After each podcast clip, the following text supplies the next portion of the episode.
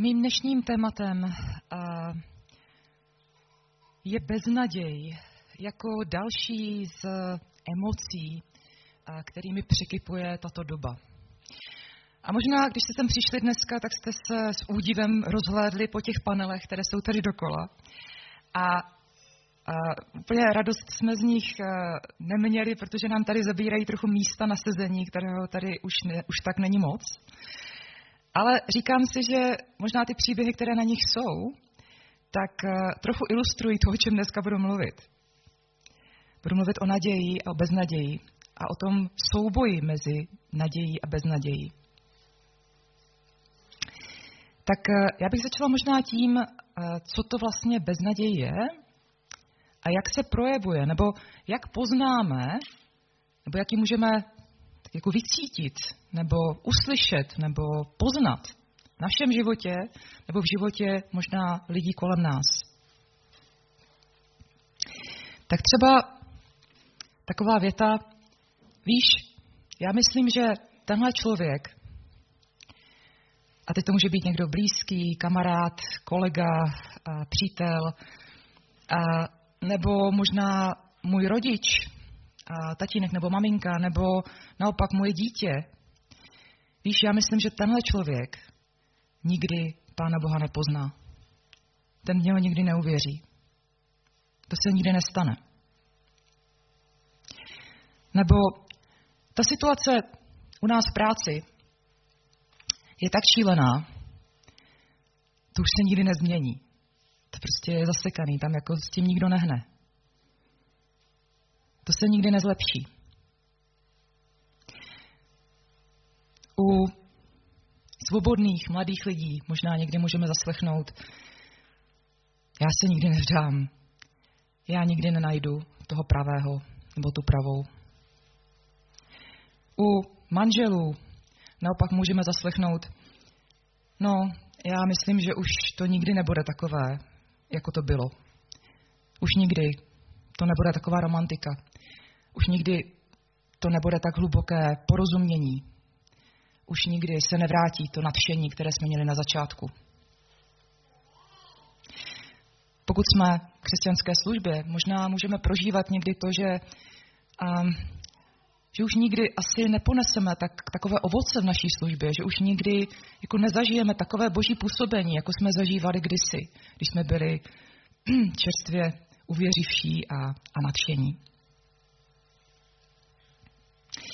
U mladé generace a u svých studentů občas slýchám věty typu no, ta vaše generace, ta generace našich rodičů a prarodičů nám zanechala tak strašný svět, tak šílený svět, plný tolika problémů, že, že už se to nikdy nedá dohromady. Už nikdy si neporadíme s věcma, jako jsou a, klima, jako je znečištění, jako je a, jako jsou války, jako je, jako je chudoba. Prostě to je beznadějné, to se nedá, to se nedá vyřešit. Jako co s tím budeme dělat? Já v takovém světě žít nechci, říkají ti mladí lidé. Natož, abych do něho někdy chtěl přivést svoje dítě. No to ne. Já děti mít nebudu. Já nevidím žádnou naději. Už nikdy to nebude stejné jako před covidem. Už nikdy to nebude stejné jako před válkou. Už nikdy to nebude stejné, jako když jsem byl mladší. A když věci vypadaly optimisticky a dobře. Slyšíte tam ten refrén? Slyšíte tam ty dvě slovíčka, která se ozývají ve všech těchto větách? Ten refrén zní už nikdy. Už nikdy se to nestane. Už nikdy se to nezlepší. Už nikdy se to nepovede. Už nikdy. To je refrén, to je motiv bez naděje, který se ozývá v naší době. Buďme na to pozorní a pozorujme, jestli tohle to náhodou není v naší mysli, a nebo jestli to neslyšíme od lidí kolem nás. Už nikdy. Já bych se dneska chtěla podívat na a, příběh a, tří žen a, ve Starém zákoně, na kterém vidíme hledání naděje v beznaději a vidíme tam příklady tří různých postojů k naději a beznaději. Ten příběh nacházíme v první kapitole knihy Ruth. A my si ji teď celou přečteme, celou tu první kapitolu, protože je důležité pochopit ten příběh a o co tam vlastně šlo. Takže první kapitola knihy Ruth, a tady to máme v ekumenickém překladu a já to v něm budu číst.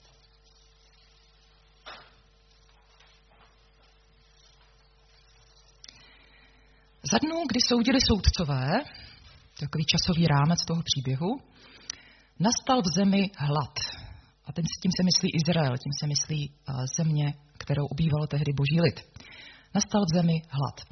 Tehdy odešel jeden muž z judského Betléma se svou ženou a dvěma syny, aby pobýval jako host na moábských polích. Jmenoval se Elímelek, jeho žena Noemi a jeho synové Machlon a Kilion. Byli to Efratejci z judského Betléma. Přišli na Moábská pole a přebývali tam. Ale Noemin muž Elimelek zemřel a ona zůstala s oběma syny sama.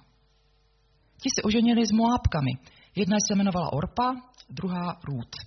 Sídlili tam asi deset let. Oba, Machlon i Kilion, rovněž zemřeli. A tak ta žena zůstala sama, bez dětí i bez muže. Proto se přichystala se svými snachami k návratu z moábských polí. Uslyšela totiž na moábských polích, že hospodin se opět přiklonil ke svému lidu a dal mu chléb. Odešla tedy se svými snachami z místa, kde přebývala, a když se vraceli do judské země, vybídla cestou Noemi obě své snachy. Jděte, vraťte se každá do domu své matky. Neď vám hospodin prokáže milosedenství, jako jste je vy prokazovali zemřelým i mně. Kež vám hospodin dá, abyste každá našli odpoč- našla odpočinutí v domě svého muže. A políbila je. Rozplakali se hlasitě a namítali jí. Nikoli, vrátíme se s tebou, k tvému lidu. Ale Noemi jim domlouvala. Jen se vraťte, mé dcery. Proč byste se mnou chodili? Co pak mohu ještě zrodit syny, aby se stali vašimi muži? Vraťte se, mé dcery, jděte. Vždyť už jsem na dávání stará. I kdybych si řekla, že mám ještě naději, a i kdybych se této noci ještě hned vdala a porodila syny, čekali byste proto, až by dospěli? Zdráhali byste se proto vdát? Nikoli, mé dcery. Můj úděl je pro vás příliš trpký. Dolehla na mne hospodinova ruka. Tu se rozplakali ještě hlasitěji. Orpa políbila svou tchyni na rozloučenou, avšak Růd se k ním přimkla. Noemi jí řekla, Hle, tvá švagrová se vrací ke svému lidu a ke svým bohům. Vrať se také, následuj svou švagrovou. Ale Ruth jí odvětila. Nenaléhej na mě, abych tě opustila a vrátila se od tebe. Kamkoliv půjdeš, půjdu. Kdekoliv zůstaneš, zůstanu. Tvůj lid bude mým lidem a tvůj Bůh mým Bohem. Kde umřeš ty, umřu i já a tam budu pochována. Ať se mnou hospodin udělá, co chce. Rozdělí nás od sebe jen smrt. Když Noemi viděla, že Ruth je odhodlána jít s ní, přestala ji přemlouvat. Tak šli obě, až došli do Betléma. Když přišli do Betléma, zhluklo se kolem nich celé město. Ženy se ptali, je to to Noemi? Odvětila jim, nenazývejte mě Noemi, to je rozkošná, nazývejte mě Mara, to je trpká, neboť všemohoucí mi připravil velmi trpký úděl. Odcházela jsem s plnou náručí, ale hospodin mě přivádí zpět s prázdnou. Jak byste mě mohli nazývat Noemi, když je hospodin proti mně a když mi všemohoucí určil zlý úděl? Tak se Noemi vrátila a s ní se navrátila z moábských polí i její snacha, moábská Rút. Šli si do Betléma, když začínala sklizeň ječmene.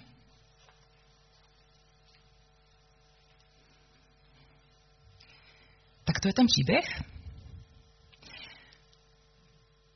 V čem tam jde o naději a beznaději?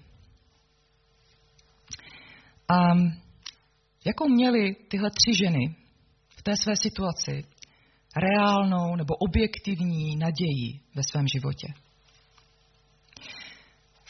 No, a byly to vdovy. Všechny tři byly vdovy. Jedné zemřel ten starší manžel Elimelek, těm dvěma mladším zemřeli ti mladí manželé, Machlon a Kilion. Všechny tři ovdověli. A, a dokonce nebylo ani zvykem, aby se nějak dávala najmout za mzdu. A to dělali muži všechno. A tak eh, pro ní vlastně zbývalo buď to se znovu vdát, tak aby se o ní nějaký muž postaral, a o tom tam ta Noemi právě mluví v tom, v tom textu, kde říká, tak se vraťte, ať, ať najdete odpočinutí v domě svého muže, ať, ať se znovu vdáte a někdo se o vás postará. To byla jedna možnost, že se znovu vdá. A nebo druhá možnost, že se prostě bude živit buď to teda nějakým žebráním, nebo jak později se dozvídáme z toho příběhu, tak nějakým paběrkováním, třeba na poli někde, pokud jí někdo něco přenechá. No a nebo teda něčím nekalým, třeba prostitucí, nebo, nebo něco někde ukradne, něco podobného. Prostě ta, ta situace byla opravdu jako tíživá. A my to tak dneska možná úplně nevnímáme, ale, ale oni se prostě nacházeli opravdu jako na pokraji ekonomického jako bankrotu a krachu a vlastně nic nezbývalo. A pokud by se měli znovu vdát ty, ty mladé ženy, tak eh, muž, který by si je vzal, tak podle tehdejšího práva vlastně děti, které by se jim narodily, by nebyly jeho, by nebyly toho nového muže, ale byly by toho předchozího muže, byly právně vzato, by, byly, by to byly děti toho předchozího manžela. Jako kdo za takových okolností si tu ženu vezme? Málo kdo. A my víme potom z toho příběhu Ruth, že se to stalo. A že se to stalo velmi zvláštním způsobem, který tam, který tam Bůh způsobil. Ale v téhle situaci, nebo v, téhle, v tomhle okamžiku, v té první kapitole, tohle nevidíme. V tom okamžiku vidíme jenom tu beznaděj, tu bezvýchodnost. A Noemi té situaci podléhá. A v něčem se na ní asi nemůžeme zlobit. Ona zažila opakované životní rány, zklamání. Nejdřív se museli vystěhovat kvůli hladomoru, žít v cizí zemi. Naše, naše ukrajinské přítelkyně by nám o tom možná mohly povykládat, jaké to je. Muset se postarat o sebe v cizí zemi, v cizí kultuře. A když už se tam nějak usídlili a už nějak něco vybudovali, tak jí zemřel manžel, ale dobře, ještě měla ty dva syny, kteří založili rodiny. Byla tam, byla tam nějaká naděje, ale ti zemřeli také. Opakovaná životní zklamání, která Noemi zažila.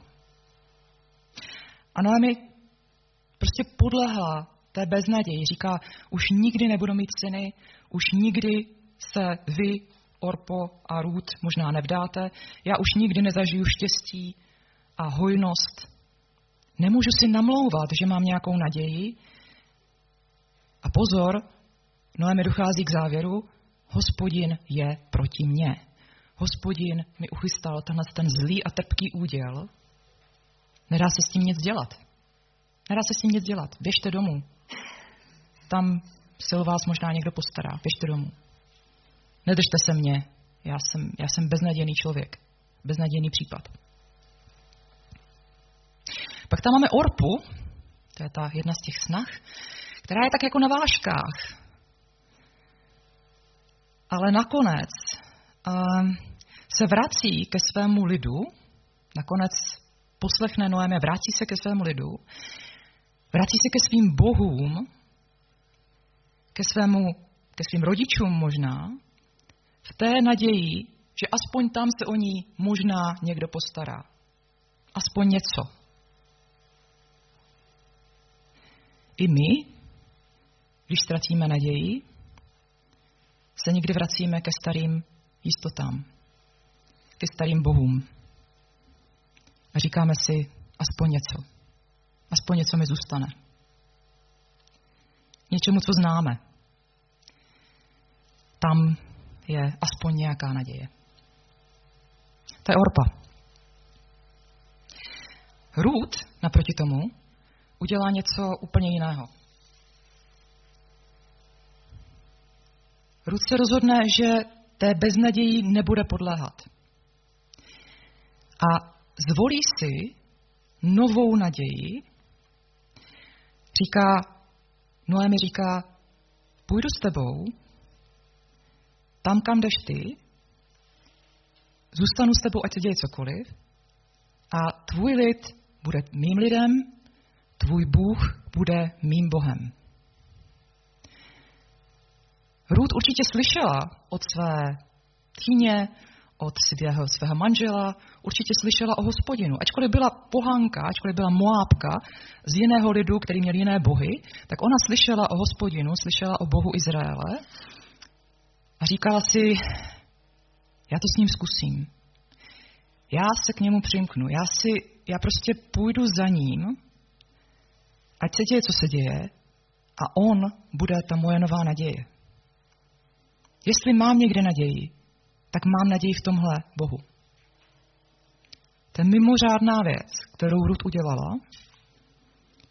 Je to taky důvod, proč o ní čteme v, tom, v té knize a vůbec Bibli. Je to taky důvod, proč se Ruth dostane do rodokmenu Pána Ježíše. Jako ta, která uvěřila, která měla naději a která měla mimořádnou naději, dá se říct.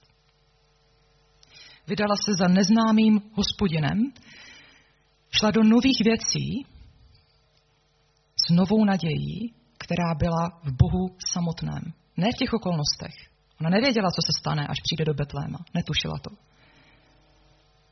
Ale nacházela naději čistě v tom, jaký je Bůh. A Bůh její víru a její naději odměnil později. A mohli bychom najít spoustu dalších příkladů, samozřejmě v Bibli, a lidí, kteří se chopili té naděje, která byla v Bohu. Napadá mě Abraham a jeho naděje, kterou přijal, když mu Bůh zaslíbil syna po tolika letech, kdy zažívali se Sárou ta opakovaná zklamání. A vy, kteří jste možná čekali dlouho na narození svého dítěte, tak víte, o čem je řeč. Prostě a čekáte, pořád čekáte, tentokrát to možná vyjde, možná, možná, teď. A znovu a znovu jste zklamáváni. Umíte si představit, kolikrát to zažili Abraham se Sárou? Přesto, když přišel Bůh se svým zaslíbením, ty budeš mít syna, i když už Sára je neplodná, i když už ty jsi starý, ty budeš mít syna. Abraham se chytil téhle naděje. Čteme tam v listu Římanům, 4. kapitole, a od 16. do 20. verše,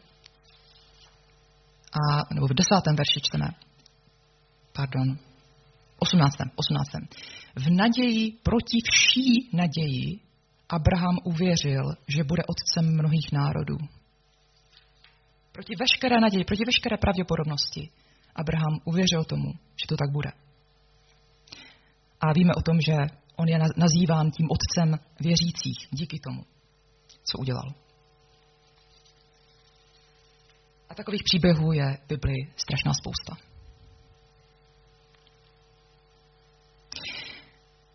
Kudy nám utíká ze života naděje? Si představíme, představíme nějaký, nějaký džbán, nějakou nádobu, která, je, která obsahuje naši naději. Kde jsou ty praskliny, kudy nám naděje utíká? Chtěla bych vám k tomu říct takové, takové svoje svědectví osobní. A před nějakým časem jsem prožívala beznaděj a v našem vztahu manželství se Zdeňkem. Beznaděj, která vedla k tomu, že jsem začala říkat a už nikdy, už nikdy se to nezlepší, už nikdy se to nikam neposune. A hned potom následuje, po tomto refrénu následuje nemá to cenu. Já jsem ten typ člověka, který velmi snadno jako přejde z toho už nikdy k tomu nemá to cenu. Nemá cenu se snažit. A ta naděje mi utíkala a skrze zklamání, skrze nedůvěru a moje jakoby milné závěry, které jsem si dělala a na základě toho, co se v tom vztahu odehrávalo. A prostě jsem si vykládala některé věci, které se odděly mezi námi, nebo, nebo některé věci, které zde někdo dělal, tak jsem si vykládala prostě špatným způsobem a tím mě utíkala naděje. Jak když se vám píchne guma a prostě utíká vzduch a najednou cítíte, jak ta guma měkne a celé se to vypouští. Čemu to vedlo? Vedlo to k hořkosti, vedlo to k neschopnosti milovat prakticky a dělat kroky, které by tu situaci zlepšily. Jakmile to vzdáte, tak už nebudete dělat ty kroky. A od Boha jsem přestala očekávat, že s tím On něco udělá. A vlastně jsem přestala věřit tomu, že On za tím manželstvím stojí. Což byla vždycky pro mě jako velmi silná věc, že, a, že Bůh je ten, který byl při našem manželském slibu a Bůh je ten, který stojí za tím vztahem a který ho chrání. A v téhle situaci jsem, jsem tuhle víru začala ztrácet. Co mi pomohlo? Pomohl mi Zdeněk. Protože on byl vytrvalý v tom, že mi ukazoval svoji ochotu s tím vztahem něco dělat, prakticky. Dokonce i takové věci, jako snahu porozumět své ženě, což a, všichni víme, že není jednoduché. A, ale on k tomu byl ochoten. A byl ochoten prostě dělat praktické věci pro to, aby se to posunulo. To mi vracelo naději. Něco se dá dělat. Něco se dá dělat. On je ochoten, on je připravený to dělat. Dobře, tak to zkusím taky. Jedna věc, která mi pomohla. Druhá věc, která mi pomohla, a Boží slovo. Bůh mě znovu ujišťoval o tom, že, že v něm ta naděje je, že on je spolehlivý, že je věrný, že za námi stojí. Byly to, byla to nejrůznější prostě taková osobní ujištění z Bible. A pomohla mi Katka, se kterou jsem se o tom jednou bavila a která mě v tom pozbudila. A ta situace je dneska úplně někde jinde. A já mám velkou naději pro naše manželství, a mám naději, že se může, nejenom, že, nejenom, že, se, že, se, že jako zůstane takové, jaké je, ale mám naději, že se, že se může ještě posunout dál.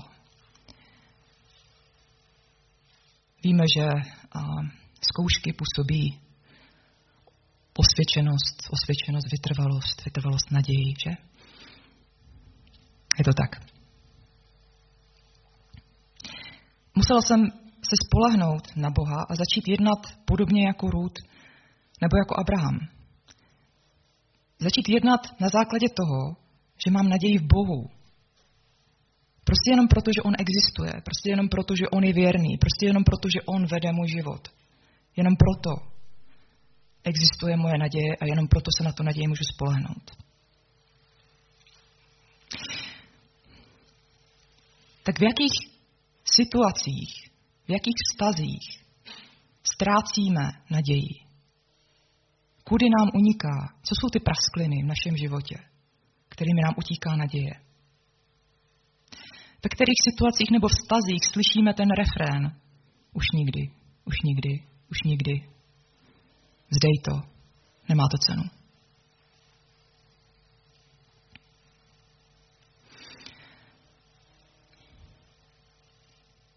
Já nevím, jak je to u vás, ale to, co vím, je, že Bůh a nám to může ukázat. Bůh nám každému osobně může ukázat ty praskliny, kudy to utíká nám, kde nám to syčí, kde nám to prosakuje. Proč se nám ten žbán vyprazňuje? A mám tady pár typů, jak můžeme znovu načerpat. Protože i když to utíká, i když to prosakuje, i když to, i když to uchází, pořád existují způsoby, jak můžeme znovu tu naději čerpat, jak můžeme doplňovat svoji naději. První tip.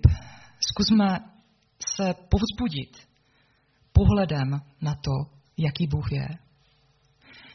Znovu a znovu a znovu si připomínejme, co nám o něm, co nám o něm dodává naději. Co je, co je ta věc, která vás na Bohu tak fascinuje, tak povzbuzuje, že vám to dodává naději. Je to to, že je věrný, to, že vás miluje, to, že o vás pečuje, že se o vás stará, že mu záleží na každé věci, kterou prožíváte.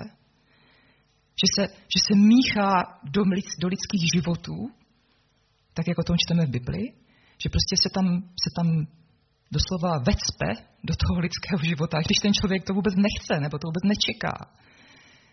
To je to, co dodává naději mě. Prostě to, jak Bůh vstoupí do života Ruth, která pochází někde z Moábských polí a v životě by o Bohu jinak neslyšela, ale Bůh se prostě dostane do, její, do jejího života, protože mu na ní záleží, protože za ní jde. Možná je to to, co může dodat naději vám. V té situaci, v tom vztahu, v té věci, a kde ji ztrácíte a kde to, kde to prožíváte. Děkuji. A když si tyhle věci a čteme Bibli, když si je připomínáme, když se znovu díváme na Boha, udělejme druhý krok, typ číslo dvě, nenechme to jenom v Bibli, ale zkusme to vyznávat ve svých modlitbách a i před druhými lidmi. Totiž to vyznání posiluje naši naději. To, že to řekneme na hlas, posiluje našeho ducha, posiluje to nás ve schopnosti začít něco prakticky dělat. Ale musíme to vyznat, musíme se toho chytit. A jednak v modlitbě, když to říkáme Bohu, ale i před lidma. Co byste řekli třeba na větu, um, jo, já vím, že teď to vypadá beznadějně, ale víš, a já v tom důvěřuji Bohu. A i kdyby, i kdyby se ta věc nezměnila, já budu mít stejně v Bohu naději. Co kdyby vám tohle někdo řekl? Nepozbudilo by vás to? Nebylo by to pro vás svědectvím o tom, že Bůh je skutečný? A nepozbudilo by to toho člověka, který to řekl, k tomu, aby to začal i dělat, aby podle toho začal žít? Takže ty číslo jedna, podívejme se znovu na Boha a připomínejme si to, co nám dává naději. Typ číslo dva, udělejme z toho svoje vyznání. Vyznání v modlitbě a vyznání před druhými lidmi. Typ číslo tři, um, Zkusme se Boha zeptat, co On říká o té konkrétní situaci, o tom konkrétním vztahu a co my v tom máme udělat. Jsou nějaké konkrétní kroky, které nám ukazuje? Je něco, co máme říct?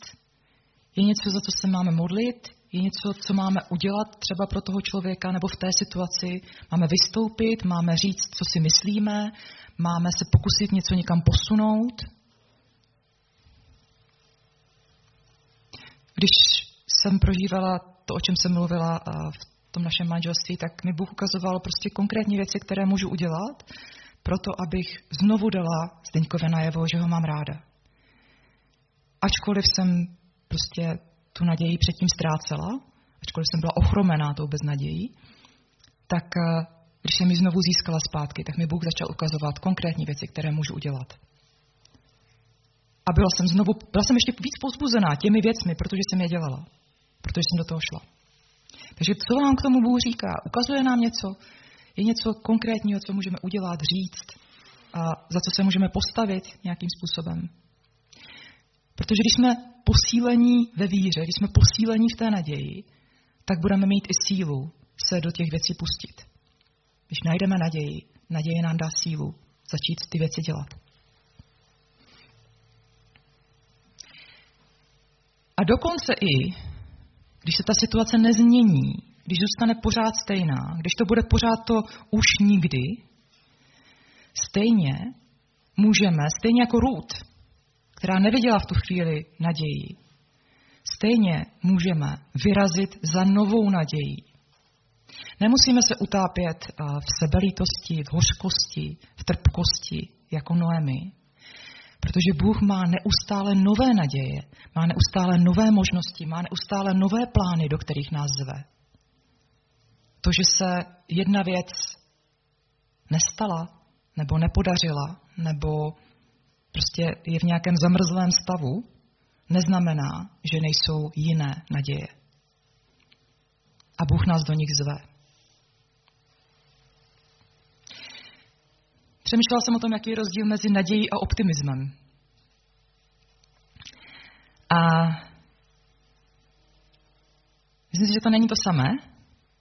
Myslím si, že optimismus je takový, takový jako takový jako naše, že si, že si my jako namlouváme, že to nějak jako dobře dopadne, jako, jako naše přesvědčování sama sebe, že, že to dobře dopadne, nebo je to někdy takové jako zavírání před očí před těma špatnýma věcma. A to není úplně to, co, to, co jako Bůh myslí. Bůh, Bůh nechce, aby jsme zavírali oči před tím špatným a nechce, aby jsme si něco namlouvali pro sebe. A naděje je mnohem hlubší, protože je postavena na něčem mnohem pevnějším než optimismus. Bůh chce, aby jsme byli lidmi naděje, protože On je Bohem naděje. A my jsme jeho lid. Jestliže Bůh naděje má svůj lid, pak by to měl být lid plný naděje.